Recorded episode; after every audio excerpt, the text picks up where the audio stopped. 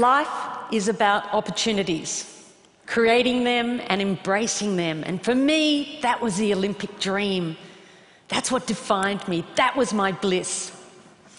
As a cross country skier and member of the Australian ski team headed towards the Winter Olympics, I was on a training bike ride with my fellow teammates. As we made our way up towards the spectacular Blue Mountains west of Sydney, it was the perfect autumn day. Sunshine, the smell of eucalypt, and a dream. Life was good. We'd been on our bikes for around five and a half hours when we got to the part of the ride that I loved, and that was the hills because I loved the hills. And I got up off the seat of my bike and I started pumping my legs. And as I sucked in the cold mountain air, I could feel it burning my lungs. And I looked up to see the sun shining in my face. And then everything went black. Where was I? what was happening? My body was consumed by pain. I'd been hit by a speeding utility truck with only 10 minutes to go on the bike ride. I was airlifted from the scene of the accident by a rescue helicopter to a large spinal unit in Sydney. I had extensive and life threatening injuries. I'd broken my neck and my back in six places. I broke five ribs on my left side. I broke my right arm. I broke my collarbone. I broke some bones in my feet. My whole right side was ripped open, filled with gravel. My head was cut open across the front, lifted back, exposing the skull underneath. I had head injuries, I had internal injuries, I had massive blood loss. In fact, I lost about five litres of blood, which is all someone my size would actually hold. By the time the helicopter arrived at Prince Henry Hospital in Sydney, my blood pressure was 40 over nothing. I was having a really bad day.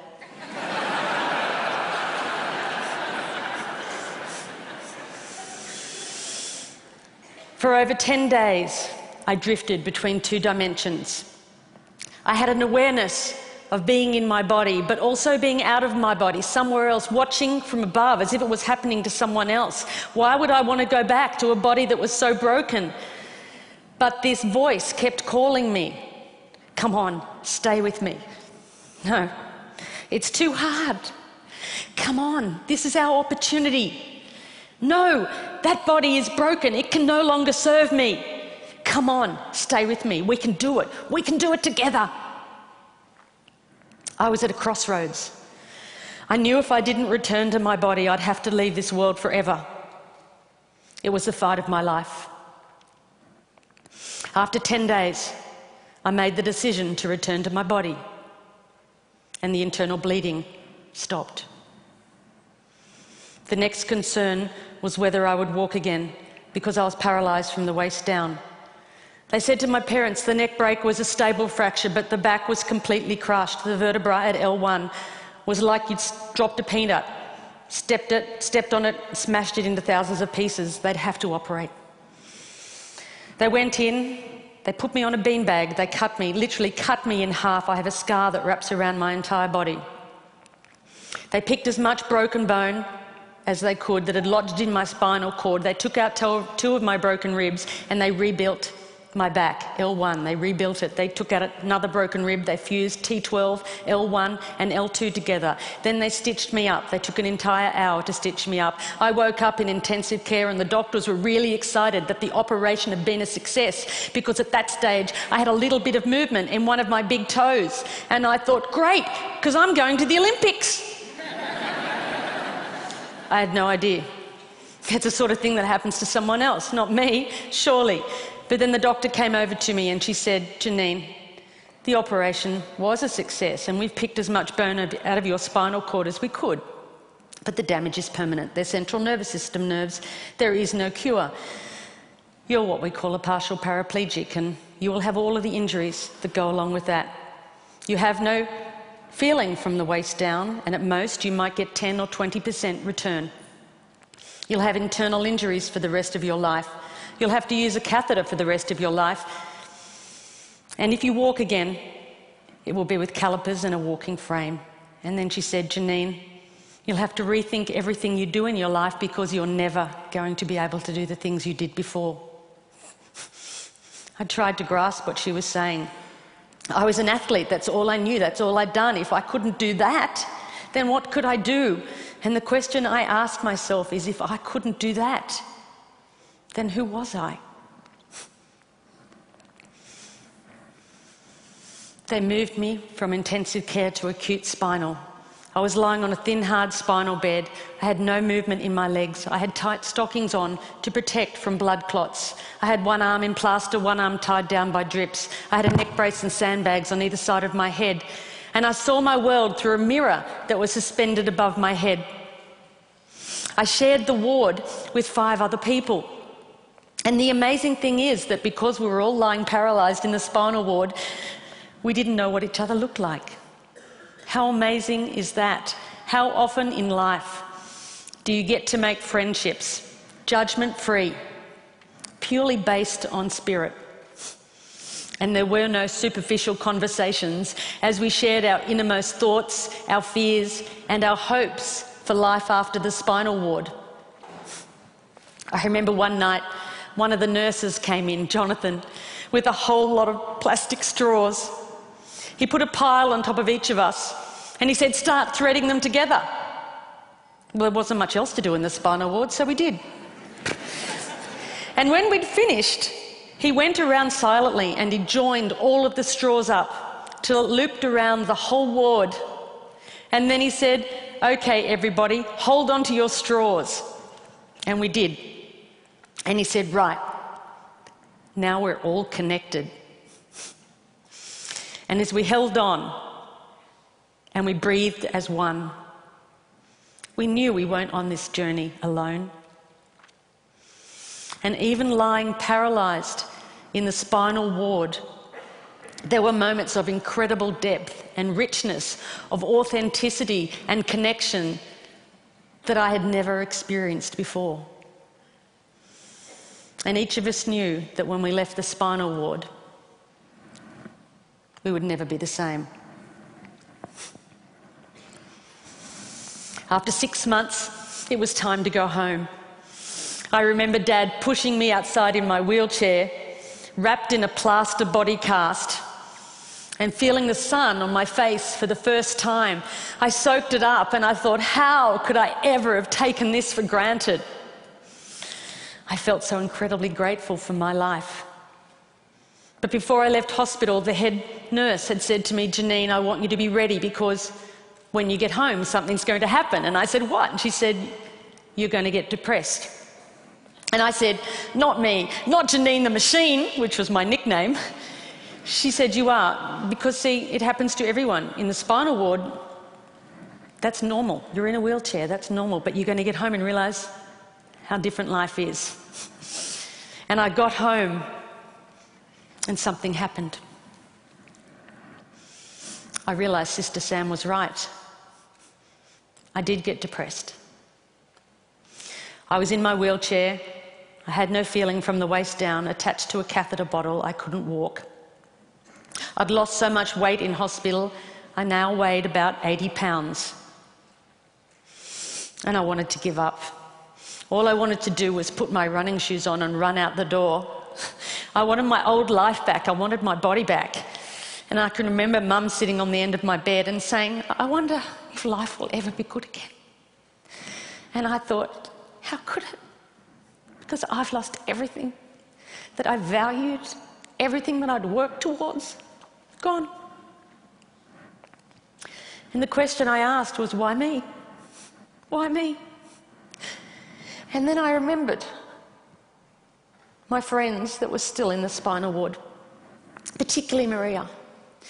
Maria was in a car accident and she woke up on her 16th birthday to the news that she was a complete quadriplegic had no movement from the neck down, had damage to her vocal cords, and she couldn't talk. They told me, We're going to move you next to her because we think it will be good for her. I was worried. I didn't know how I'd react being next to her. I knew it would be challenging, but it was actually a blessing because Maria always smiled. She was always happy, and even when she began to talk again, albeit difficult to understand, she never complained, not once. And I wondered how had she ever found that level of acceptance? And I realised that this wasn't just my life, it was life itself. I realized that this wasn't just my pain, it was everybody's pain. And then I knew, just like before, that I had a choice. I could keep fighting this, or I could let go and accept not only my body, but the circumstances of my life. And then I stopped asking, why me?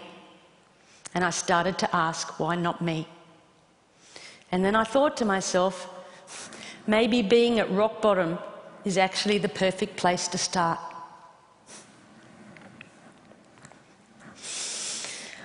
I had never before thought of myself as a creative person. I was an athlete, my body was a machine.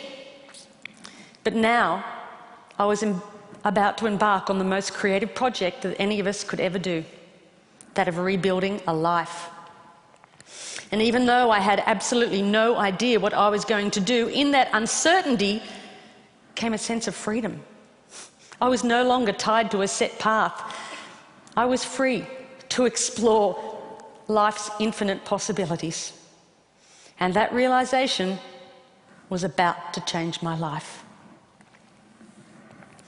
Sitting at home in my wheelchair and my plaster body cast, an aeroplane flew overhead. And I looked up and I thought to myself, that's it!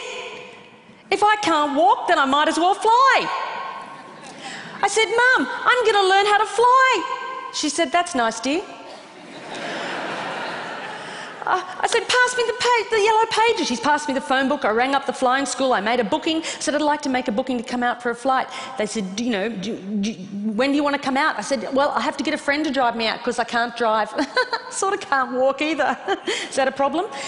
I made a booking, and weeks later, my friend Chris and my mum drove me out to the airport, all 80 pounds of me covered in a plaster body cast in a baggy pair of overalls. I can tell you, I did not look like the ideal candidate to get a pilot's license. I'm holding onto the counter because I can't stand. I said, Hi, I'm here for a flying lesson. And they took one look and ran out the back to draw short straws. You get hurt. No, no, take her. Finally, this guy comes out. He goes, Hi, I'm Andrew, and I'm going to take you flying. I go, Great. So they drive me down, they get me out on the tarmac, and there was this red, white, and blue aeroplane. It was beautiful. They lifted me into the cockpit. They had to slide me up on the wing, put me in the cockpit. They sat me down. There are buttons and dials everywhere. I'm going, Wow, how do you ever know what all these buttons and dials do? Andrew, the instructor, got in the front, started the aeroplane up. He said, Would you like to have a go at taxiing? That's when you use your feet to control the rudder pedals, to control the aeroplane on the ground. I said, No, I can't use my legs. He went, Oh. I said, But I can use my hands. And he said, Okay. So he got over to the runway and he applied the power. And as we took off down the runway, and the wheels lifted up off the tarmac, and we became airborne, I had the most incredible sense of freedom. And Andrew said to me, as we got over the training area, You see that mountain over there? And I said, Yeah. And he said, Well, you take the controls and you fly towards that mountain. And as I looked up, I realized that he was pointing towards the Blue Mountains, where the journey had begun. And I took the controls, and I was flying. And I was a long, long way from that spinal ward. And I knew right then that I was going to be a pilot. Didn't know how on earth I'd ever pass a medical but I'll worry about that later because right now I had a dream. So I went home, I got a training diary out, and I had a plan. And I practiced my walking as much as I could. And I went from the point of like two people holding me up to one person holding me up to the point where I could walk around the furniture as long as it wasn't too far apart. And then I made great progression to the point where I could walk around the house holding onto the walls like this. And mum said she was forever following me wiping off my fingerprints. but at least she always knew where I was. so while the doctors continued to operate and put my body back together again, I went on with my theory study. And then eventually and amazingly, I passed my pilot's medical, and that was my green light to fly. And I spent every moment I could out at that flying school, way out of my comfort zone. All these young guys that wanted to be Qantas pilots, you know, and little old hop along me in first my plaster cast, and then my steel brace, my baggy overalls, my bag of medication and catheters, and my limp. And they used to look at me and think, oh, who is she kidding? She's never going to be able to do this. And sometimes I thought that too. But that didn't matter because now there was something inside that burned that far outweighed my injuries. And little goals kept me going along the way, and eventually I got my private pilot's license. And then I learned to navigate, and I flew my friends around Australia. And then I learned to fly an aeroplane with two engines, and I got my twin engine rating. And then I learned to fly in bad weather as well as fine weather and got my instrument rating. And then I got my commercial pilot's license. And then I got my instructor rating. And then I found myself back at that same school where I'd gone for that very first flight, teaching other people how to fly. Just under 18 months after I'd left the spinal ward.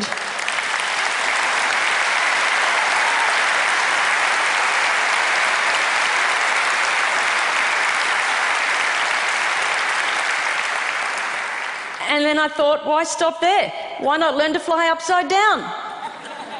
and I did. And I learned to fly upside down and became an aerobatics flying instructor. and mum and dad, never been up. but then I knew for certain that although my body might be limited, it was my spirit that was unstoppable. The philosopher Lao Tzu once said, When you let go of what you are, you become what you might be. I now know that it wasn't until I let go of who I thought I was that I was able to create a completely new life.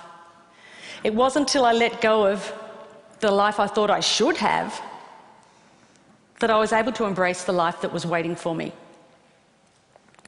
I now know that my real strength never came from my body. And although my physical capabilities have changed dramatically, who I am is unchanged. The pilot light inside of me was still a light, just as it is in each and every one of us. I know that I'm not my body, and I also know that you're not yours. And then it no longer matters what you look like, where you come from, or what you do for a living. All that matters is that we continue to fan the flame of humanity by living our lives as the ultimate creative expression of who we really are. Because we are all connected by millions and millions of straws. And it's time to join those up and to hang on. And if we are to move towards our collective bliss, it's time we shed our focus on the physical and instead embrace the virtues of the heart. So raise your straws if you'll join me. Thank you.